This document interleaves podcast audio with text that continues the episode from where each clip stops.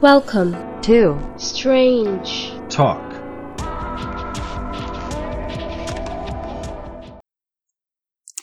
Hey, strangers! Welcome to another episode of This Week in Crime. Uh, this Week in Crime is a midweek segment that I bring to you guys, the listeners. I just talk about different. Oh, I hate the way I kind of squealed a little bit. Anyways, um, This Week in Crime is basically if you're new to the podcast, uh, podcast, straight podcast. I can. I'm just mixing up all my words right now. Strange Talk Podcast is a true crime podcast dedicated to all things strange, from conspiracies to true crime, of murder, serial killers. Although I haven't really done a serial killer in a long time since Richard Chase, which was I think episode ten. So, hint, hint, serial killer might be coming up. Just who, you may ask? I'm not too particularly sure. Anyways, um, so this week in crime is basically a midweek thing. It happens every Wednesday where I bring you guys different articles from around the world or good old America of just weird, strange shit that people do or things that are happening. And um, so yeah, uh, that's it, I guess. Bye. Nah, I'm joking. So um, I try not to make every intro of the show like cringy, but I really feel like it's super cringy, and I hate that because I literally just sit alone in my room and I record and I have a candle that I light to set the mood, give me my good old feng shui. But uh yeah, I feel like I always end up making it cringy. Oh well, anyways, on to the first article of this week in crime. Okay, so this article comes comes pretty interesting. It's a it's a paranormal article. So here we go. A grieving Atlanta mother said a spirit that looked like her deceased son was captured by her home's security camera, according to the Atlanta Journal Constitution. Jennifer Hodge, 57, said in a Facebook post that she was watching TV in her bedroom with her daughter when her Nest security system sent her a notification saying person spotted in entryway. For everyone who knows what my son looks like, they know what this looks sorry, they know that this looks just like him, beard and all, Hodge wrote in the post. This is what her fo- uh, Facebook post said. Last night, I was home alone with my youngest daughter watching a show in my bedroom. We started an hour-long episode at 11:15 p.m. and at 12:18 p.m. My daughter looked at my phone and saw a notification from our Nest security system saying person spotted in entryway from 11:51 p.m. When we pulled up the image, this is what we saw. For everyone who knows what my son looks like, they know that this looks just like him, beard and all. When I went to the kitchen, the Nest camera was in flip out mode. I thought it was broken. Simply a strange night at the Hodge house, to say the least. We have no clue what to think about all of this, but so happy to be able to know my beautiful boy is always with us. Please share this as this offers hope for so many. Hodge's son died of a drug related death in 2016. We have no clue what to think about all of this, but I'm so happy to be able to know, be able to know my beautiful boy is always with us. That's a touching story, I guess. What a, what a good way to start this uh, episode. so this next article comes, um, it kind of comes as a shock to me because I don't think it's, I don't think it's chocolate milk because those who know me personally, and if you're listening to this podcast, you know that I love chocolate milk. I don't care. I fucking love chocolate milk. My favorite. I'm not even gonna go into that, but anyways. Um, so this it, so this one is from Flagstaff, Arizona, turned into Willy Wonka's chocolate factory on Monday when a tanker truck spilled 300, sorry, 3,500 gallons of it across Interstate 40.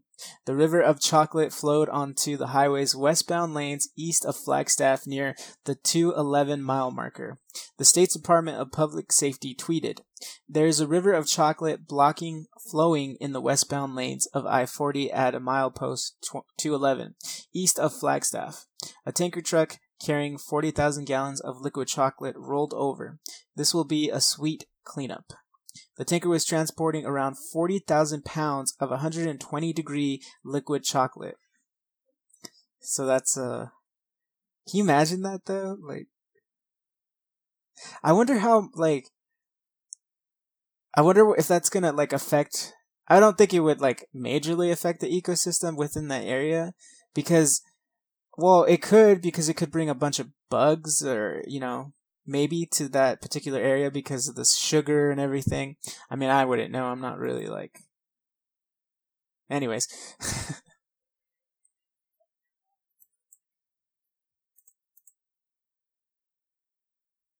So this next article is a game of hide and seek took a deadly turn in Michigan's largest city during the weekend when a man apparently fell to his death in an abandoned building.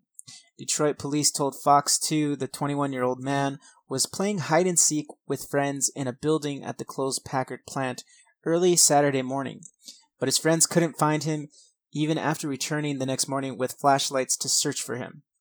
They eventually discovered his body in an elevator shaft on the first floor, covered in debris, and contacted authorities. The Packard property, which is made up of 45 buildings and a total of 3.5 million square feet, was purchased by a developer in 2014 with plans to eventually revitalize the property. While there are plenty of no trespass, tra- while there are plenty of no trespassing signs on the property, there are also reportedly a lot of unlocked open doors. It's really hard to keep people out that want to get in. John George, co-founder of Blight Busters, told Fox 2. George's group of volunteers works to board up abandoned houses and buildings. The 21 year old is believed to have fallen through an elevator shaft on the ninth floor of the building, according to police. While abandoned buildings may draw urban explorers with an adrenaline rush, the sites are no playground. Seriously, these are construction sites, demo sites, and you really need to approach them with a great deal of caution, he said. You know what's funny is because on on YouTube, sometimes I will literally spend a good amount of time watching like urban explorer videos where people will ex- explore abandoned buildings, but the ones I tend to particularly watch are the ones of um, people who stumble upon like people. There's some. There's a lot where like people stumble upon like bodies. Like some of them are. Most of them are fake. They're just there to just get more views or it's clickbait, I guess you can say. But there was one where it was a legit body. This guy found a body. It must have been like a dude overdosed on drugs or a homeless man that just died there. But um, I guess he was walking in, um, it was like an abandoned hotel, and he was walking in there, and he just sees it. It looks like, it looks like somebody just rolled up a blanket and put it on like a chair. But as he got closer to inspect it, he started touching it, and he pulled the blanket, and you could see a head, like the top of the head, and he freaked out, and he screams, and he and he backs away a little bit, and then he calls nine one one. Um, so it's crazy. Um, sometimes I do I wouldn't mind like exploring abandoned places, but that's honestly like a, a fear I guess I have is like I'll stumble upon something because I feel like I have really bad luck. So I'll probably stumble upon either like something I shouldn't be seeing, and then I'm gonna be wanted, you know, by whoever is committing whatever act they are committing, and they're gonna hunt me down, or I'm just probably gonna find a dead body, and I don't, I don't know. I guess I have a lot of weird fears. So this next one is a woman in China was recently diagnosed with a rare hearing loss condition that prevents her from hearing men's voices. I imagine there's a lot of ladies out there that would love to have this disease. The woman identified only as Chen recently woke up one morning and was unable to hear her boyfriend's voice. The Xiamen residents then rushed to the Quanpu hospital hoping doctors there would be able to help her. Chen was subsequently diagnosed by an ear, nose, and throat specialist with a condition called reverse slope hearing loss, or RSHL, and it's a rare and it's rare according to Tennessee's Thigpen Hearing Center. For every 12,000 cases of hearing loss, only one person has RSHL in the US and Canada. Specifically, the condition affects roughly 3,000 people. Those with the condition typically have trouble hearing low frequency sounds. She was able to hear me when I spoke to her, but when a young male patient walked in, she couldn't hear him at all. Lin Zhaoping, the doctor who treated Shen, Jen Shen said, according to the Daily Mail. The condition is typically caused by genetics, according to the Hearing Center, though noted other factors can also lead to RSHL. Shen reportedly said she has recently been under a lot of stress and not getting an adequate amount of sleep, which Xiaoping, Xiaoqing, yeah, it's Xiao, Xiaoqing said could have been a contributing factor. The night before, she was unable to hear her boyfriend's voice. Chen also said she felt nauseous and had ringing in her ears. She reportedly expect she's reportedly expected to fully recover. I just stumbled through every sentence that I I speak and read. I'm so sorry, everyone. I feel like the more that I'm gonna podcast, I feel like more and more like listeners gonna be like, "Wow, this dude's like really sad." That's why I just feel like that. Anyways, um, thousands of dollars of park equipment had to be replaced and a child's birthday party was canceled after a Florida woman allegedly spread human feces across tables and grills at an outdoor venue last month, according to police. The Sarasota County Sheriff's Office said 42 year old Heather Carpenter, a substitute teacher at Philippi, Philippi Shores Elementary School, faces felony criminal mischief and property damage charges for the incident on December 1st. Deputy said Carpenter was seen placing human waste and fecal matter, that's poo poo, on the wooden tables and grills under the pavilion at Urfer Family Park in Sarasota. I want to say that's Ufer. I could be completely wrong either way. In Sarasota around 6:30 a.m. A man who was in the park at the time said he saw Carpenter was wearing a surgical mask and blue rubber gloves. Oh, so she was smart. She didn't want to get it on herself. When I realized what she did, I was shocked and appalled. He also said that Carpenter took off as soon as she realized she'd been caught. When I walked back over here to see what was going on, the smell hit me. I noticed that she did it to every table. Hutchinson told the television station, um, wiped it on every table and it was on the ground. Yeah, it was a mixture of urine and feces, and she had it in a big cup and was just pouring it out and whip, whipping it, um, whipping it in, wiping it in. I mean, I'm sorry. I just why though? I want to know why. Why? Deputies said that the principal of the elementary school had organized a birthday party at the park. Oh, and had invited all the children in Carpenter's class, including the 42 year old's child. The two were involved in some sort of dispute the week before the party. Oh, okay, so that makes sense, I guess. After being identified by witnesses, Carpenter admitted to intentionally placing the waste at the park with the intent of disrupting the party.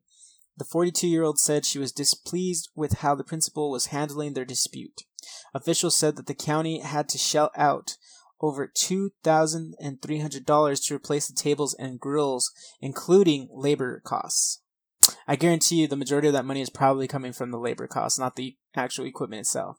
Because if it's anything like mechanics, they fucking charge you up the ass because of the labor. Because the actual parts aren't that expensive. Alright, moving on to the next article. Members of a Georgia family returning home Wednesday after traveling over the holidays said they were stunned to find that a man they did not recognize had changed the locks and claimed the house was his. Janice Henson said to her family's Marietta home wouldn't work. Her key, sorry, her key to her family's Marietta home wouldn't work when she tried the lock. Matters took a bizarre turn when a man in a wheelchair came to the door and told her to leave. Henson said the stranger also claimed to have a gun. Police were called, leading to a five hour standoff between officers, a SWAT team, and the suspect. At one point, WSB reported the SWAT team broke down the door and sent in a robot to locate the suspect. The man, identified as 26 year old Nathaniel Jacob Knuckles. Knuckles. That's like the Sonic the Hedgehog character. Knuckles eventually surrendered to law enforcement. He was charged with felony first degree burglary and making terroristic threats as well as misdemeanor obstruction.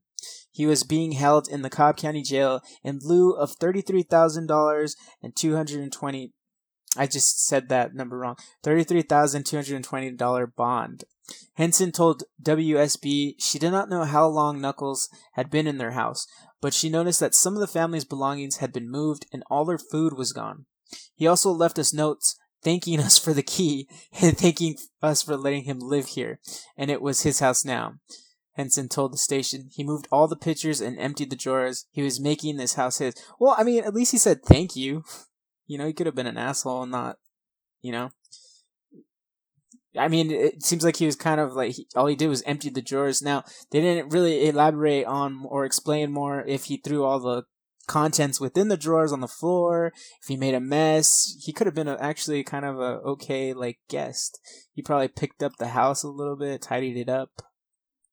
Anyways, but I imagine you know you wouldn't want a stranger in your home.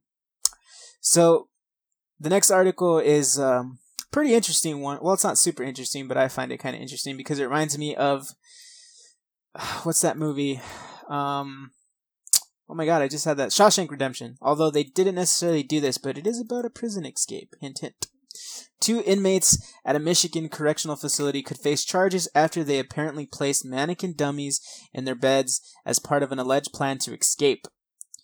Shakarius Laurie, 24, and Darius Culpepper, 27, were spotted. Wa- Those names sound really fucking. They, they don't sound like their normal names. I mean, Darius does, but Darius Culpepper just sounds like a villain, like in a fucking spaghetti western. Like the the kind where they're like Quaces. God, I feel that so cringy. Darius Culpepper, 27, were spotted walking toward a fence by an officer at the Macomb Correctional Facility in New Haven around 6 p.m. on Saturday. Officials at the prison, which houses prisoners at various security levels, conducted an emergency inmate count, during which the makeshift dummies were discovered. Michigan Department of Corrections spokesperson Chris Gautz, who did not immediately respond or request for comment, told the news outlet that the cellmates claimed they were going to fight, but because they put stuff in their beds, we certainly treat it as an attempted escape attempt. So I guess they weren't actually going to fight. I mean, I'm sorry, they, I guess they weren't going to escape. They were just they just did that so they can go outside and fight. They never got more than 10 feet from the fence and they were never they never touched the fence, he said. The staff was incredibly alert and responded right away. The public was never in danger.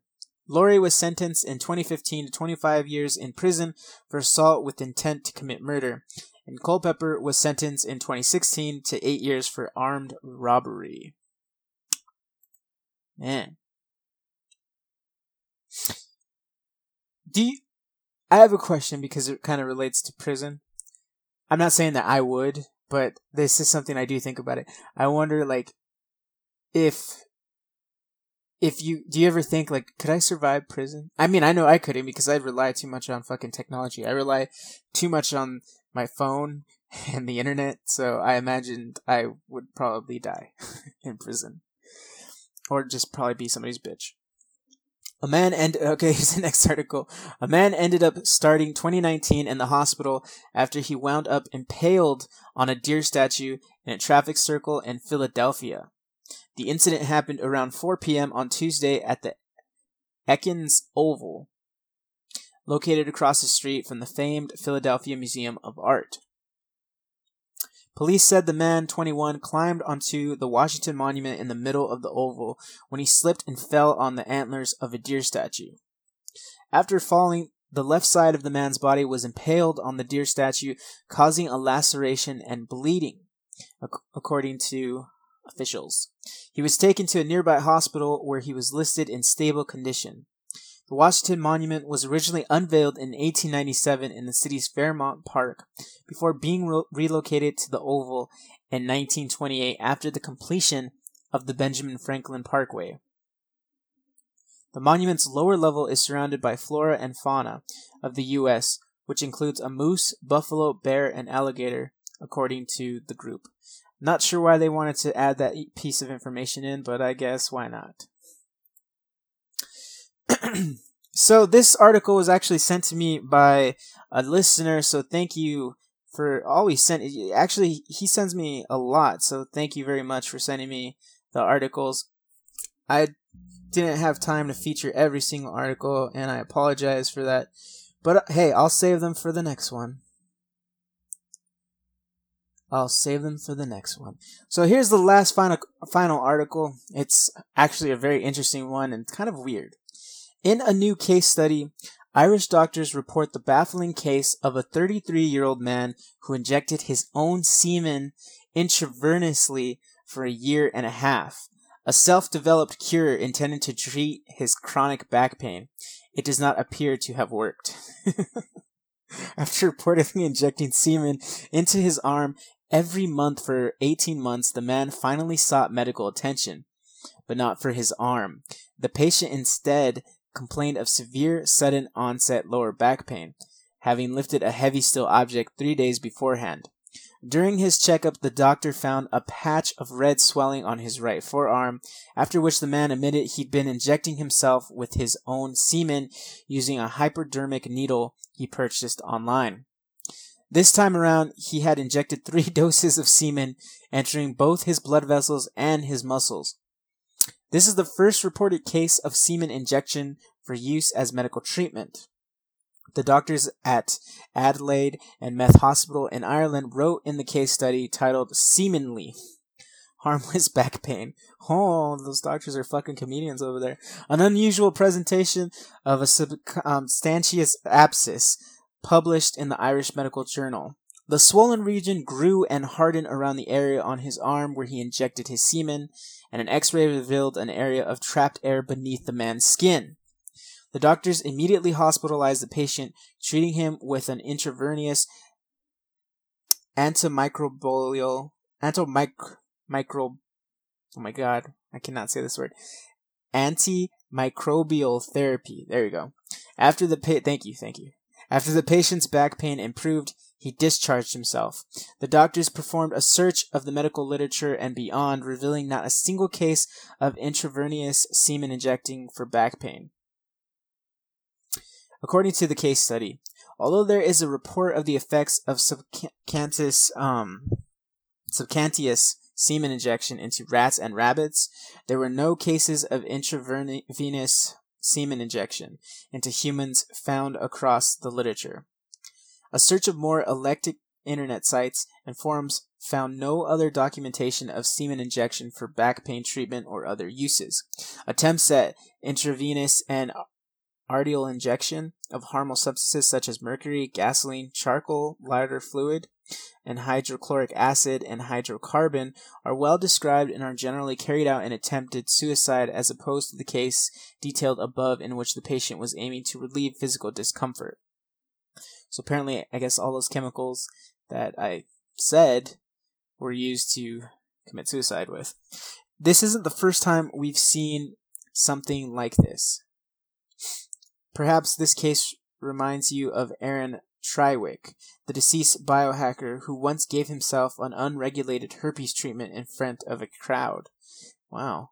The doctors behind the new case study note that the semen injecting patient demonstrates the risks of experimenting on yourself prior to safety assessed clinical research. So, in other words, guys, don't inject your semen. Don't don't do it. No matter how bad you want to do it. it's just funny because one of the article because you know like some of the the websites they they allow you to comment and i guess one person commented saying is this truly what we've come to anyways so thank you for joining me on this short episode of this week in crime i hope you guys enjoyed the articles nonetheless and i know i have very sloppy pronunciation and i just stumble a lot through my words. I stammer, I guess, a little bit. But nonetheless, I love to bring you guys. I love to bring you guys the news, I guess. Maybe some articles that you haven't heard. So, having said that, follow me on Instagram at Strange Talk Podcast, and you can always send me a DM there if you have an interesting news article that you stumble upon. Send it my way. I will gladly love to use it in an episode. And if you would like, I can shout you out if you're the one that sent it to me. So just let me know. Um, if you don't have an Instagram and you don't, or you don't want me to have your Instagram, you know, because you like your privacy, I guess, you can go ahead and send me it via email at strangetalkpodcast at outlook.com. I'll be happy to take it off your hands from there. Um, so yes, I recently um, started a Patreon.